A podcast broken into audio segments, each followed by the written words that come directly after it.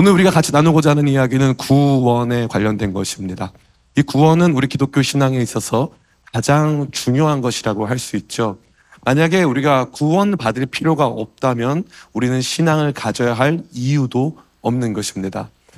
구원은 우리가 하나님께 나아가고 그분을 만나야 할 가장 중요한 목적과 동기를 제공하고 있습니다. 제가 앞에 있는 우리 늘 미안해요. 두 분에게 오늘 질문 안 하기로 했지만 어, 안 할게요. 그래서 너무 물어보고 싶어요. 어, 구원 받았는지 물어보고 싶은데 나는 구원 받았습니다. 손 들어볼까요? 예, 어, 내려보겠습니다. 구원받지 못했다 생각하는 분도 있고 구원받았다 생각 분들이 계신데 구원을 받았다는 것도 중요하지만 구원이 무엇이냐, 어떻게 받는 거냐 하는 것도 더 중요한 문제예요.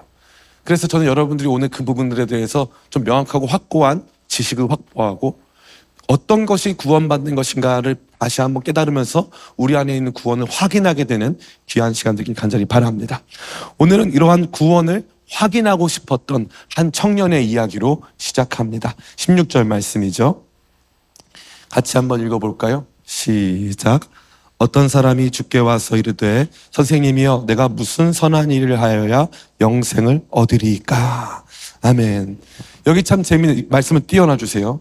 아주 재미있어요. 첫 번째 이 청년은 예수님을 뭐라고 부릅니까? 선생님이라고 부르죠. 센세라고 부르는 겁니다. 오늘 일본 특집이니까요. 센세라고 부릅니다. 예수님에 대해서 센세라고 부르고 있고요. 예수님께 대하여서 영생을 얻을 수 있는 방법을 묻고 있습니다. 구원에 대해서 묻고 있는 것이죠. 근데 이 사람이 가진 전제가 하나 보여요. 그 전제가 뭡니까? 내가 무슨 선한 일을 하여야 영생을 얻을 수 있습니까? 라고 되어 있어요. 여기서 얻다라는 것은 취하다, get하다, take하다 이게 아니에요. 여기서 얻다라는 건 inherit, 유산으로 상속받을 수 있느냐를 물어보는 것입니다.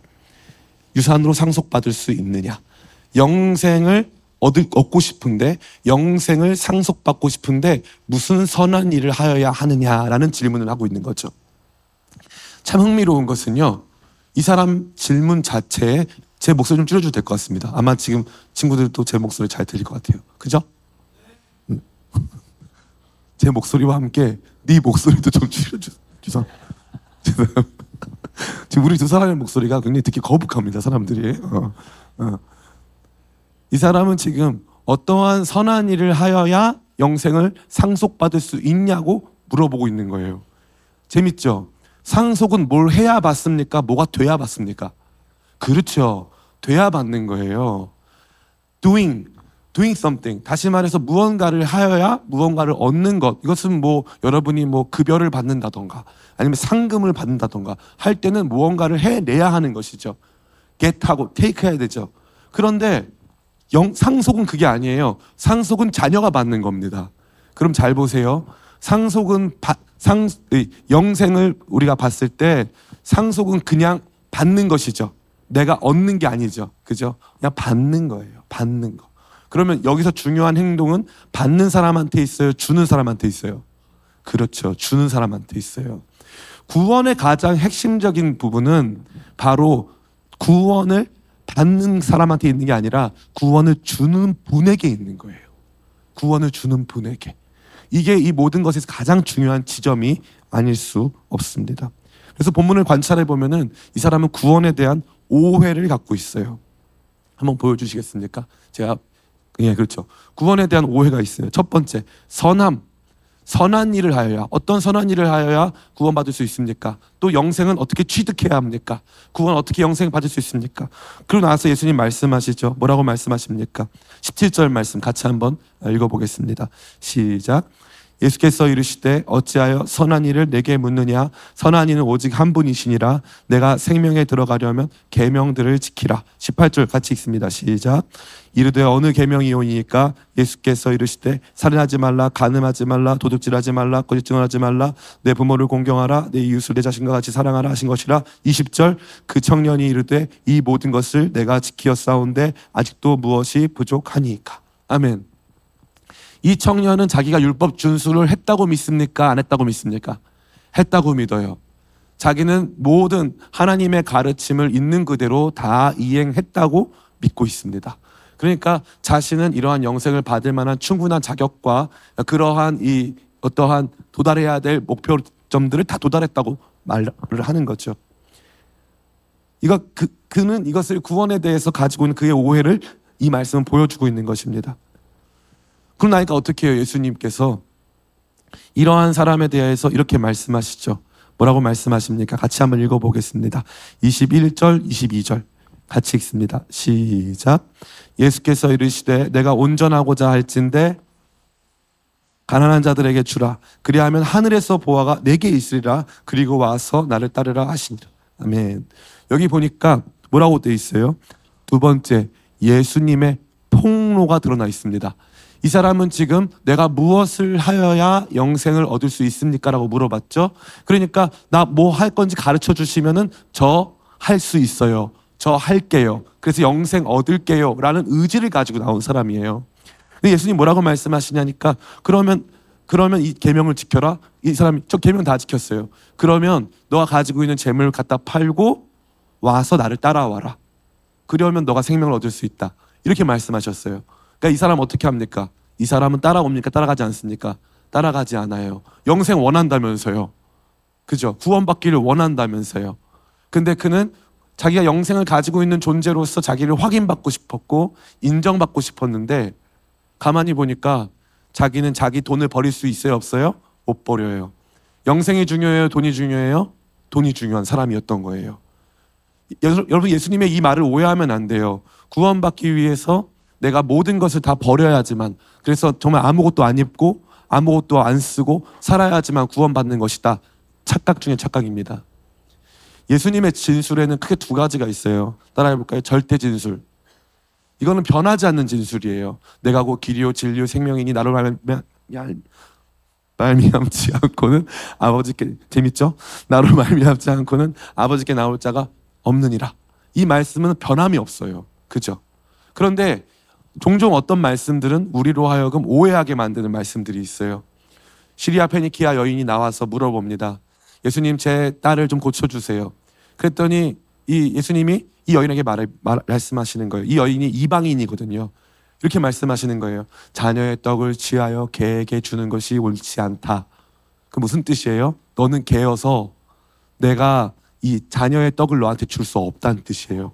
그럼 예수님이 원래 이런 분이에요, 아니에요? 다시 할까요? 다시 할게요. 예수님 이런 분이에요, 아니에요? 아니에요. 아, 아니, 좀, 아닙니다까지 하니까 더 이상해. 예. 그런 분이 아니에요. 예수님은 그렇게 말씀하시는 분이 아니에요. 근데 예수님이 상황 진술, 그때 이 여, 여성의 고백을 우리로 듣게 하시고 주변 사람으로 듣게 하시려고 이 여성이 어떻게 말씀하실지를 알고 질문하셨어요. 자녀의 떡을 취하여 개에게 주는 것이 옳지 않다. 이 여성이 뭐라고 말합니까? 주여 올소이다마는 개들은 개들도 자녀의 떡에서 떨어진 부스러기를 먹습니다. 그거라도 주세요. 그래서 예수님 뭐라고 말씀하신 줄 알아요? 그 뒤에 이 말을 하였으니 돌아가라. 내 믿음이 너, 너 딸을 낫게 했다. 이렇게 말씀하세요. 이 말을 하였으니 마치 예수님이 그 말을 기다리신 것처럼. 그러니까 예수님의 상황 진술이에요. 또 삭개오 여러분 기억나시죠? 예수님은 삭개오한테 재산을 버리라고 한 적이 있어요, 없어요? 없어요. 삭개오랑 밥만 먹었어요. 그러니까 삭개오가 혼자서 난리 났어. 예수님, 갑자기 식사 식사 중에 갑자기 예수님 제가 제 재산을 팔아서 가난한 사람들에게 반 나눠주겠습니다. 예수님 제가 다- 다른 다른 사람의 것 제가 착복한 거 있으면은 네 배나 돌려주겠습니다. 그럼 예수님이 모든 것을 버리고 나를 따라와라. 그래야 될 거 아니에요. 그죠? 근데 안 그렇다는 거예요. 그때 예수님은 이 사람도 아브라함의 자손이라고 선포해 버리세요. 그러니까 여러분 한- 성경을 읽을 때 예수님의 말씀에 절대 진술과 상황 진술을 이해해야 돼요. 그럼 여기서 이 말씀은 모든 것을 버리고 나를 따라와라 하는 이 말씀은 절대 진술이에요, 상황 진술이에요. 상황 진술이에요. 뭘 보여주시려고? 그가 가지고 있는 잘못된 종교성을 폭로하시는 거예요. 교회에서 하지 말라는 거 안 했으니까 저 구원받을 만 하죠 이거예요. 전 술도 안 먹고 담배도 안 피니까 구원받을 만 하죠. 이런 얘기 하는 거예요. 지금. 이 사람이 그러고 와서 앉아 있는 거예요. 예수님이 그래서 일부러 계명 지키라고 한 다음에 그 계명을 열거하셨는데 앞에 하나님을 망령되이 일컫지 말라 하는 하나님과 관련된 계명은 말씀 안 하세요. 그, 그 말씀 안 하세요. 하나님과 관련해서 내가 다, 다 했다고 자기가 생각할 거니까. 오히려 이웃에 대한 계명도 있음을 다시 한번 상기시켜주고 이웃에 대한 책임을 온전히 다하고 있는가를 말씀하시면서 그의 계명 준수가 온전치 않음을 말씀 폭로하시는 거예요. 그래서 여기 뭐라고 되어 있습니까? 같이 한번 읽어볼까요? 우리 몇 절입니까? 네, 우리 21절 같이 읽습니다. 시작. 예수께서 이르시되 내가 온전하고자 할진대 가서 내 소유를 팔아 가난한 자들에게 주라 그리하면 하늘에서 보화가 내게 있으리라 와서 나를 따르라 하시니 아멘. 거기서 뭐라고 되어 있어요? 온전하고자 할진대라고 되어 있죠. 뭐가 부족합니까? 어, 부족해. 너 온전하지 않아. 행위로 구원을 얻겠다고 하는 너의 그러한 시도나 너의 노력 절대 완벽할 수 없어. 라는 거예요. 예수님이 그의 구원받지 못할 종교성을 폭로하고 있는 겁니다. 그럼 예수님의 이러한 폭로는 그 사람을 지옥에 보내기 위한 폭로일까요? 아니면 그 사람이 진짜 영생을 받기를 원하시는 마음에 하시는 폭로일까요? 예, 진짜 회복되기를 원하시는 마음의 폭로예요. 그래서 다른 복음서 보니까 이렇게 되어 있어요. 예수님께서 사랑하사 말씀하시되라고 되어 있어요. 그를 사랑하사 말씀하신 거예요. 우리는 이 요즘 문화가 더 그렇죠. 보니까 제가 보니까 이 T의 연애와 F의 연애가 있더라고요. 나 오늘 어때? 음 늙어 보여. 이러면 F들은 어, 난리 났다 이제 큰일 났다 이제 하는데 어 T들은 막 어, 오늘 그랬나 아무런 문제가 없다고 막 하는 연애 그거 봤어요. 제가 동영상 재밌더라고요. 음. 요즘에는 팩트 폭력이라 그래. 싫어해. 폭로하면 싫어해. 근데 예수님은 폭로 좋아하세요. 되게 좋아해. 예. 대표적인 폭로 뭡니까? 사마리아 수가성을 갔는데 여인이 나왔어요. 예수님하고 논쟁을 합니다. 여인이 계속 까불어요. 예수님 뭐라고 말씀하십니까? 가서 네 남편 데려와라.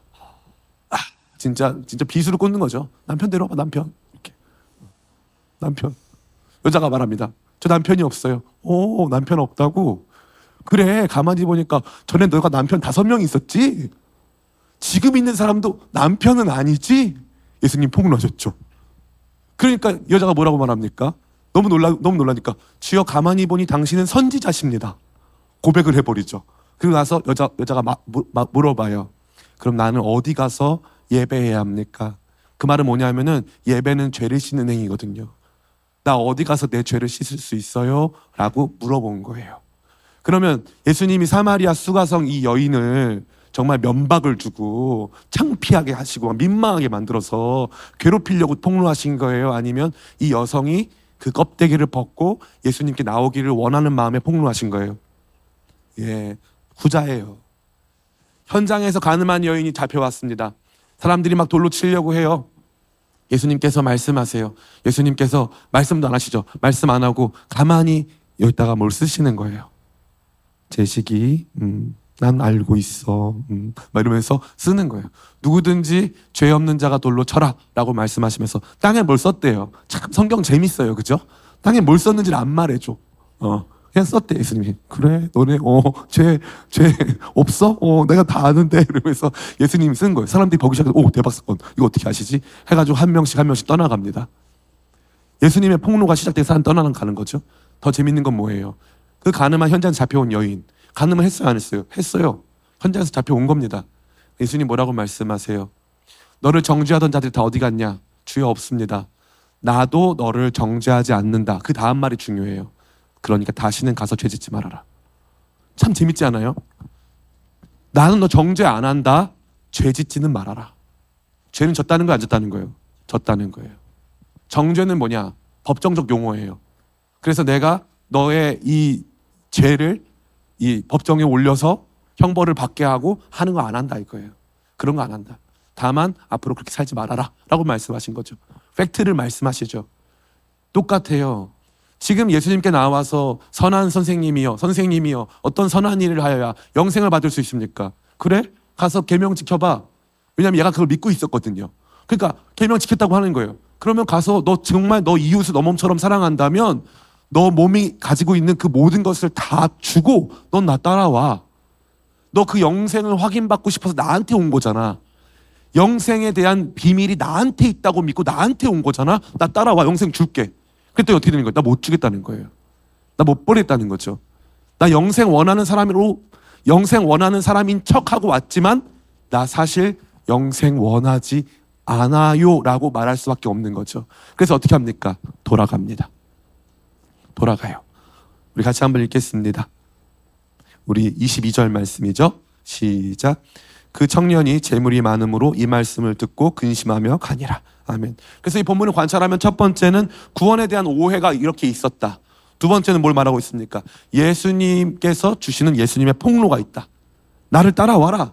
못 따라오지. 너 영생 받을 마음 없지. 맞네요, 주님. 저 영생 받을 마음 없네요. 이렇게 된 거죠. 제가 하루는 이 뭐 예화 많이 들어서 아시는 분은 아시는데 제가 하루는 신학교 때 제가 정말 전 나름 학구파였어요.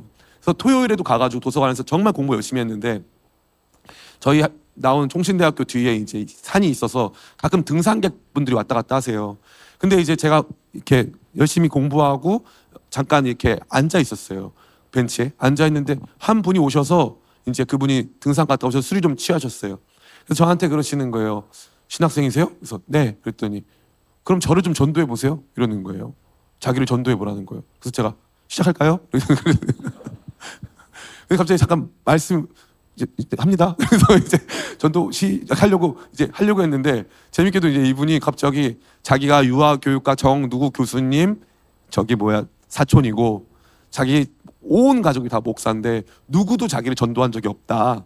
그래서 저보고 전도를 해보라고 저 시작할게요. 그랬어요. 그래서 이분이 또 들어보래요. 그러더니 또 자기가 뭐 몇살몇 살까지 교회를 다녔다. 자기 전도해보래. 그래서 알겠다고. 계속 말을 하려고 하는데 이분이 또 다른 얘기를 계속 하는 거예요. 그래서 제가 딱 이렇게 말했죠. 선생님, 제 말 듣고 싶지 않죠? 라 그랬어요. 제가 뭐라고 말해도 안 들을 거죠? 라 그랬어요. 어, 이분이 갑자기 술에서 딱 깨더니 맞다는 거예요. 제 말 들을 마음이 없대요. 제가 그걸 본 거예요. 말 들을 마음이 없어요. 진짜 구원의 길, 영생의 길을 찾으려고 전도하라는 게 아니었던 거예요.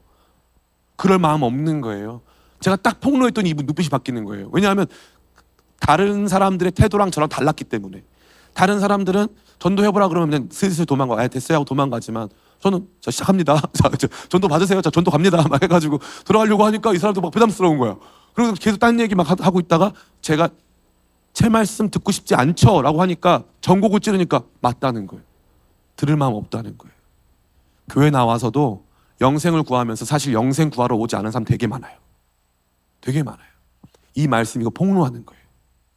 구원에 상관없고 하나님 나라와 관심 없는데 그냥 와서 앉아 있는 사람도 너무 많다는 거예요. 근데 본인이 속고 있어요. 그러니까 예수님이 폭로하신 이유는 뭐냐면 이 청년이 본인도 속고 있는 거예요. 본인도 이게 영생의 길이라고 생각하고 속고 있는 거예요. 그래서 모든 이단은 율법주의예요. 모든 이단은 율법주의. 구원론이 아까 뭐라 그랬어요? 구원이 상속이라면 주는 사람이 중요하냐, 받는 사람이 중요하냐? 주는 사람이 중요하다. 상속은. 그런데 내가 무언가를 해야지만 받을 수 있는 것을 구원으로 가르치는 율법주의적 구원관이 이단의 핵심입니다.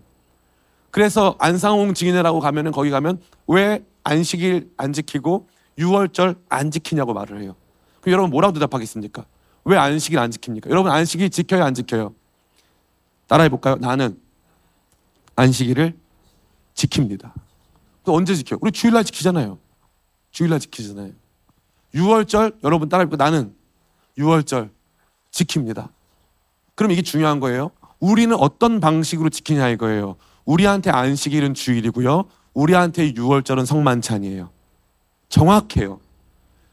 제가 감히 말씀드릴게요. 만약에 구약 성경 율법 중에 우리가 지금도 지켜야 하는 것이 남아 있다면 저한테 말씀 좀 해주세요.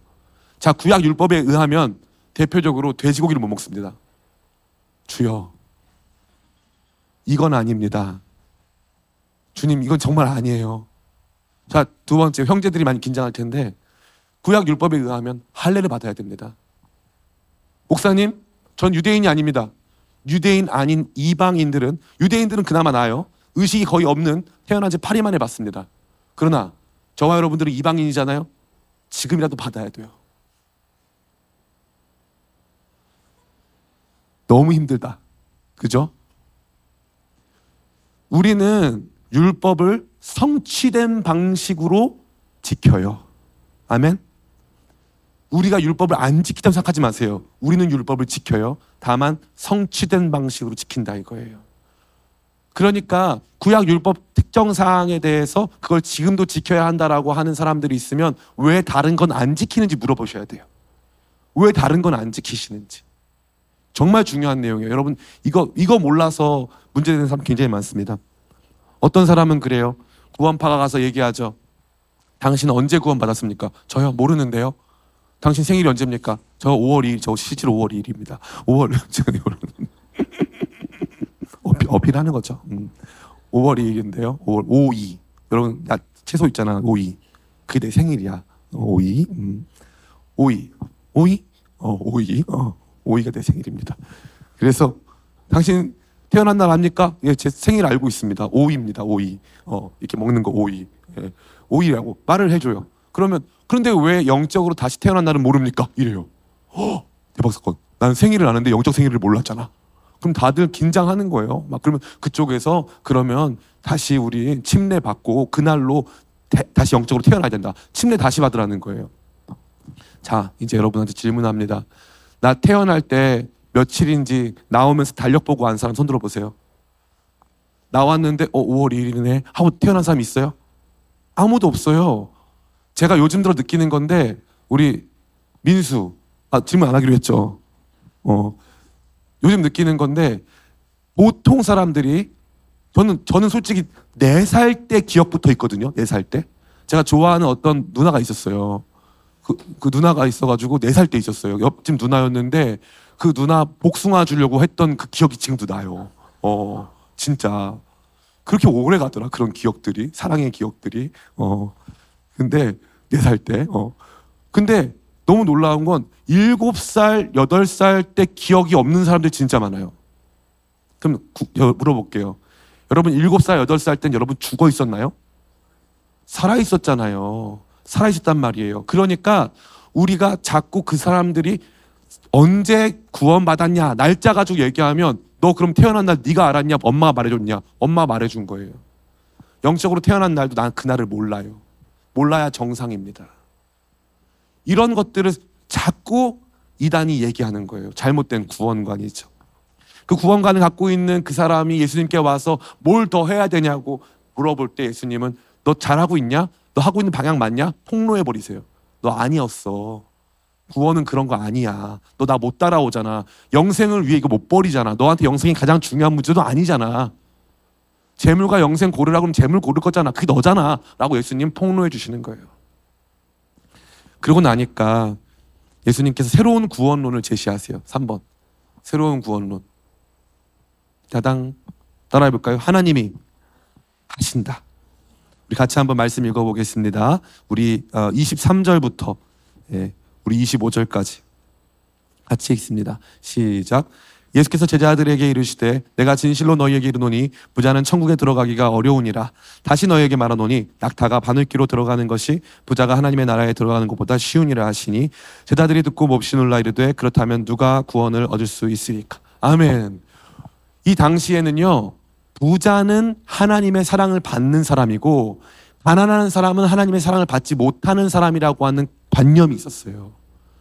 근데 지금 부자가 하나님 나라에 들어가는 것이 낙타가 바늘기로 들어가는 것처럼 어렵다라고 말하고 있는 거예요. 너무 힘들다. 부자가 못 간다. 거의 못 가는 것 같- 같다. 예수님 말씀하시죠. 사실 거의가 아니라 이거 못 간다는 표현이에요. 못 간다는 표현이에요. 불가능이다. 불가능이다. 그러니까 여러분 무슨 생각이 들어요? 그럼 누가 가냐? 우리랑 제자들이랑 수준이 똑같습니다. 그래서 여기 보니까 25절 제자들이 듣고 몹시 놀라 이르되 그냥 놀랐어요. 몹시 놀 몹시 놀 진짜요? 부자는 못 가요? 그럼 누구부터 부자인데요? 나 부자인가? 종부세 내면 부자인가요? 부자 못 가? 난리가 난 거예요. 부자 천국 거부당함 신문에 날 것 같아. 부자는 못 가기로 함. 뭐 이런 식으로.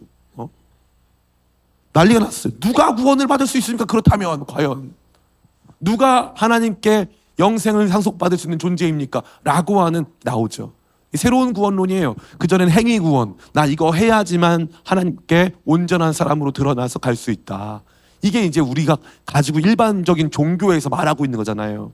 근데 전 세계 모든 종교와 기독교와 가장 큰 차이를 보이는 바로 이 구원론, 새로운 구원론을 예수님께서 보여주신다. 뭡니까? 하나님이 하신다. 26절. 같이 읽습니다. 시작. 예수께서 그들을 보시며 이르시되 사람으로서는 할 수 없으나 하나님으로서는 다 하실 수 있느니라. 아멘. 많은 사람들이요. 성경과 신앙에 대해서 교양적 차원의 지식만 갖고 있는 사람들은 딱 여기까지 알아요. 부자가 천국에 들어가는 것이 낙타가 바늘기에 들어가는 것보다 어렵다. 여기까지만 알아요. 그래서 거기에서 막 그냥 조금 놀래요. 근데 이 뒤에 말씀을 다 몰라요. 사람으로서는 못하는데 하나님은 하신다. 그럼 부자가 천국 갈 수 있다는 거예요, 없다는 거예요? 말씀해 보세요. 부자가 천국 갈 수 있다는 거예요, 없다는 거예요? 이해가 안 돼요? 사람으로서는 못한다. 하- 사람으로서는 부자가 천국 가는 게 이 낙타가 바늘기 지나가는 것처럼 불가능한 일이다. 하나님으로서는 할 수 있다. 그럼 부자 천국 가요, 못 가? 가야지. 간다는 뜻이지. 그럼 부자만 간다는 거예요? 다 갈 수 있다는 거예요? 다 갈 수 있다는 거예요. 누가 누가 준 구원이면 하나님이 준 구원이면 다 갈 수 있다. 하나님이 주시 구원 주시는 분이다. 이 너무나 중요한 거예요. 너무나 중요한. 그래서 우리는 행위 구원론이 아니에요.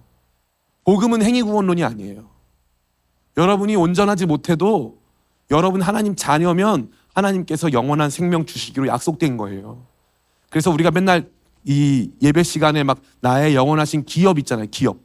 어, 나의 영원하신 삼성전자, 뭐 나의 영원하신 애플, 뭐 이런 식으로 그 기업이란 단어 실제로 그게 그 기업이에요. 그 기업. 왜냐하면 땅과 함께 산업을 inherit 상속하는 거거든요. 그래서 영원한 기업을 주신다는 거예요. 그 자녀들에게는 영원한 기업. 예. 너무너무 신기하지 않아요? 이게 하나님께서 주시는 거예요. 행위 구원이 아니에요, 우리는. 행위 구원이 아니에요. 목사님, 그러면 저 깽판 칠 거예요. 목사님, 저 나쁜 짓 할 거예요. 하나님, 저 구원하시나, 안 하시나? 그래, 그래 봐라. 그래 봐라. 어. 상관없어요. 정해진 거예요. 구원은 은혜로 받는 거예요. 하나님께서 택하신 사람들에게 값없이 베푸시는 은혜로 구원이 주어지는 거예요. 그래서 부자 여부와 상관없어요. 인종 여부와 상관없어요. 여러분의 지식 여부와 상관없어요. 여러분의 MBTI 성향과 상관없어요. 저는 진짜 인프피 너무 사랑하거든요. 정말 글 쓰고 싶어. 사랑해 인프피라고. 어, 인프피 사랑해 글 쓰고 싶어. 근데 어떤 사람이요 인프피 진짜 싫어하는 TJ 계열 사람들이 있더라고요. 음. 인프피 때문에 힘들대요. 어. 근데 저는 우리는 어- 우리 인프피들은 어때요? 그런 사람도 사랑해. 우린 다 사랑하거든. 그럼 천국 가면 누가 있어야 돼? 인프피만 있어야죠. 그러면 어때야 돼? 서로 잠깐 모였다가 금방 안녕 하고 가야지. 그리고 인프피만 있으니까 다들 조용조용하고 이렇게 소심해야지. 그죠? 그럼 천국이 아니에요. 인프피 지옥이죠. 예. 세상에 모두가 인프피면 말을 안 해. 다 숨겨 마음을. 어, 안 되잖아. MBTI랑 상관없이 구원은 하나님이 하시는 하나님의 주권적 행동인 줄 믿습니다. 주님께서 이 새로운 구원을 주시는 거예요. 그래서 복음이에요. Good news라고요. 여러분 보세요. 자, 여러분들 중에 1억 이상 있으신 분들은 구원 받습니다. 그러면 good news예요, bad news예요. 진짜 말도 안 되는 뉴스죠. 그런 소식은 있으면 안 되잖아요.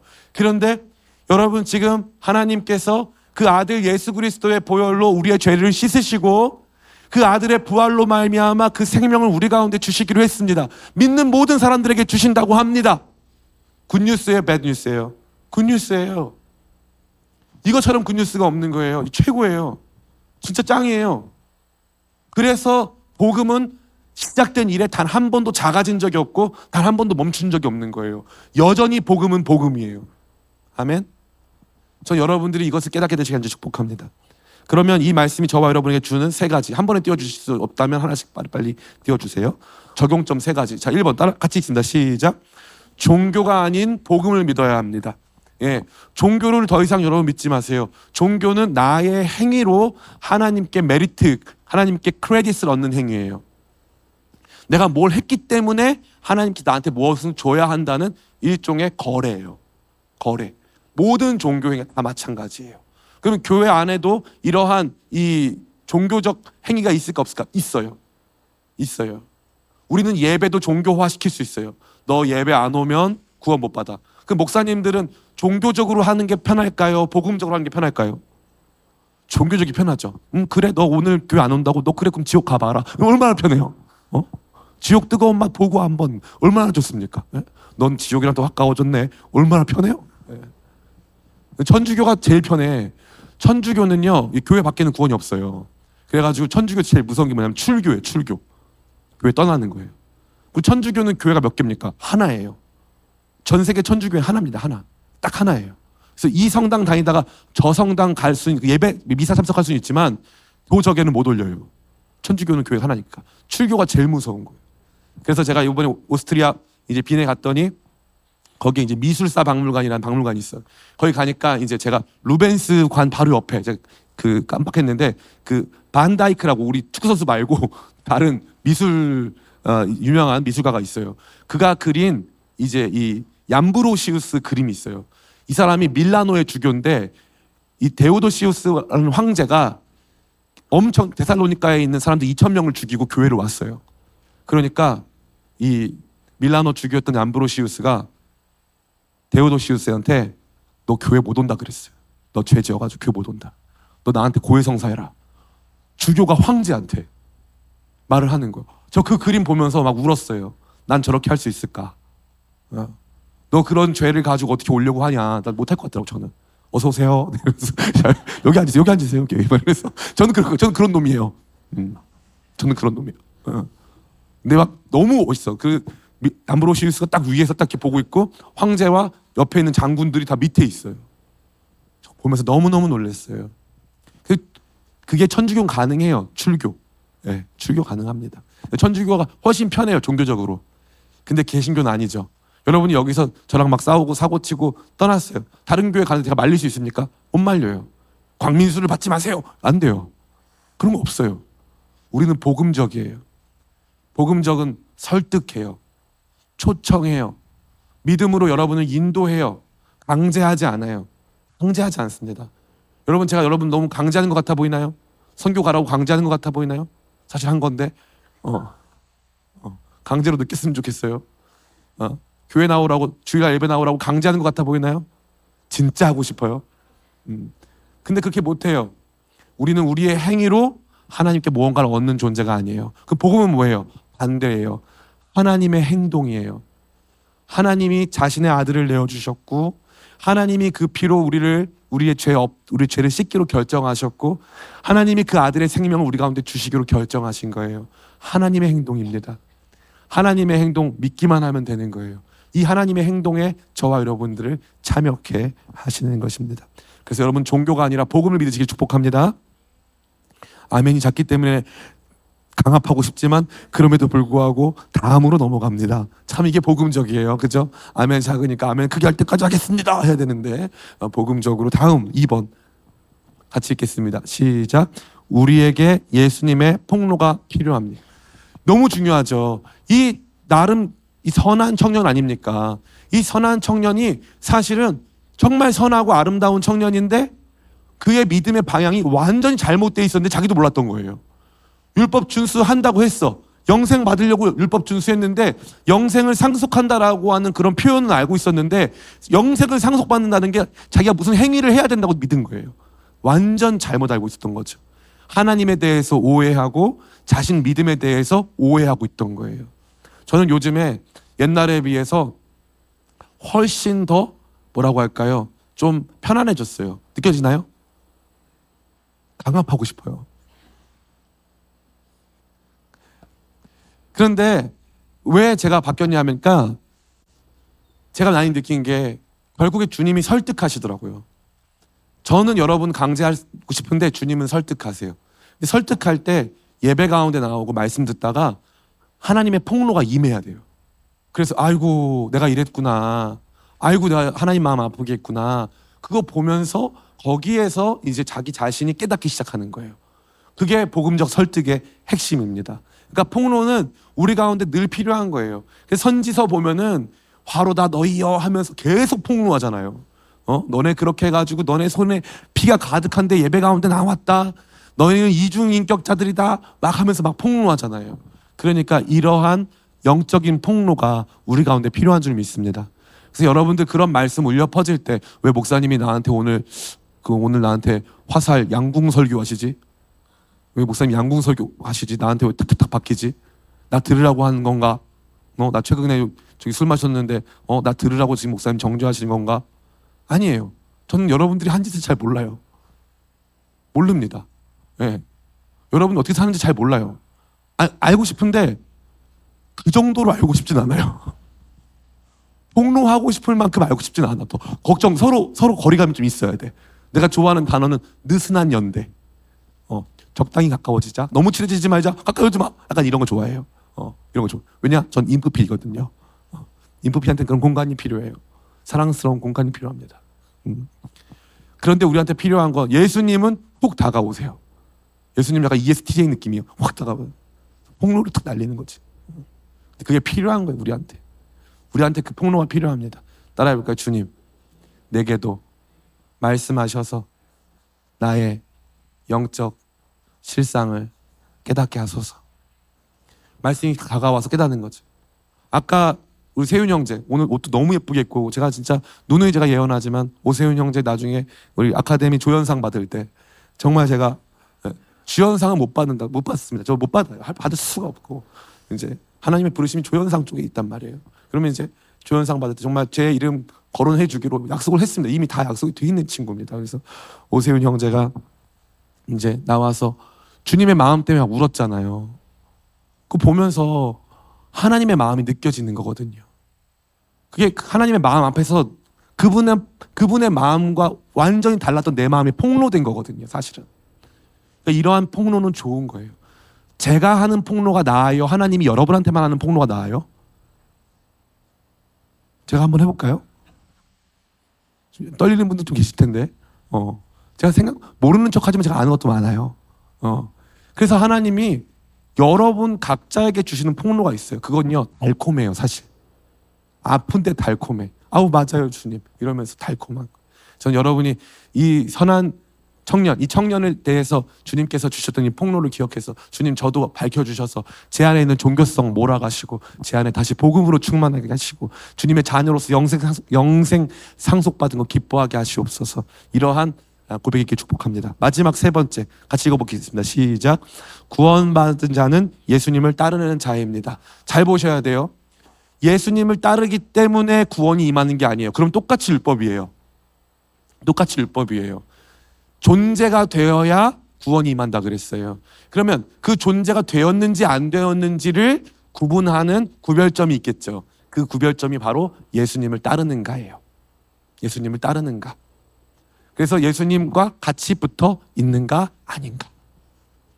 여기 제자들 많이 버렸다고는 하- 하긴 했는데 제자들도 온전히 예수님을 따랐을까요? 아니면은 잘못된 마음을 가지고 예수님 따랐을까요? 잘못된 마음을 가지고 따랐어요. 예수님 십자가 지실 때 많이 아프시겠지만 십자가 지시고 나서 부활하실 때 높이 올라가시면 저는 오른편에 얘는 왼편에 앉아 앉혀주세요. 저희가 그동안 한 거 많잖아요. 맨날 자기들끼리 싸웠어요. 예수님은 따라다니긴 했지만 절대 온전한 사람들이 아니었습니다.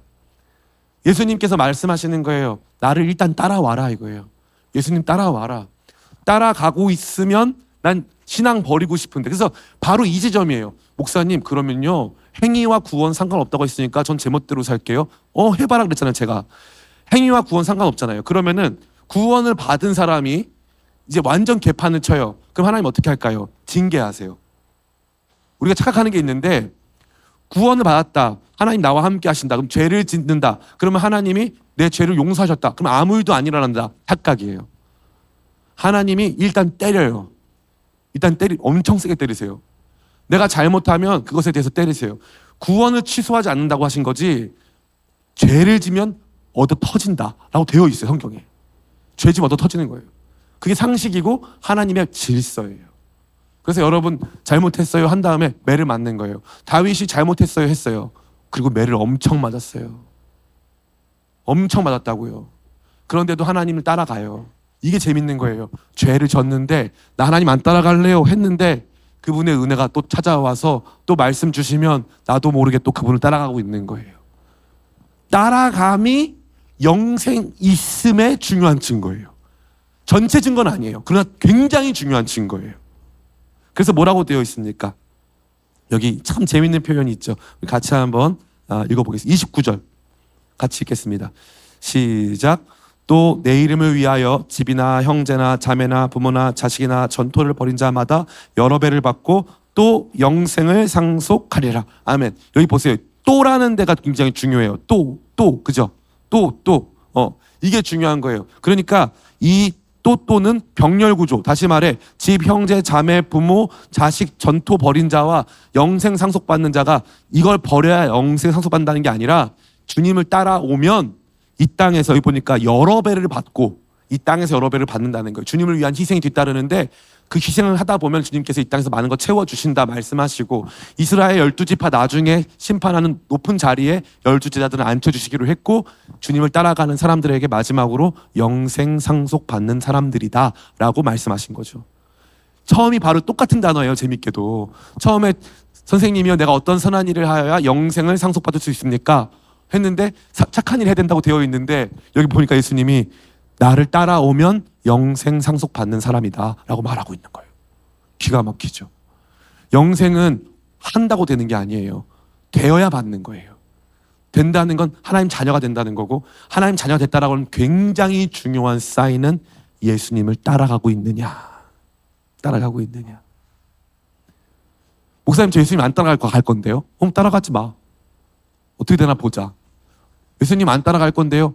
어 제가 장담하는데 이 중에 제일 안 따라가기로 결정한 사람 나중에 예수님 열심히 따르고 있을 거예요. 제가 삶으로 증언할 수 있어요.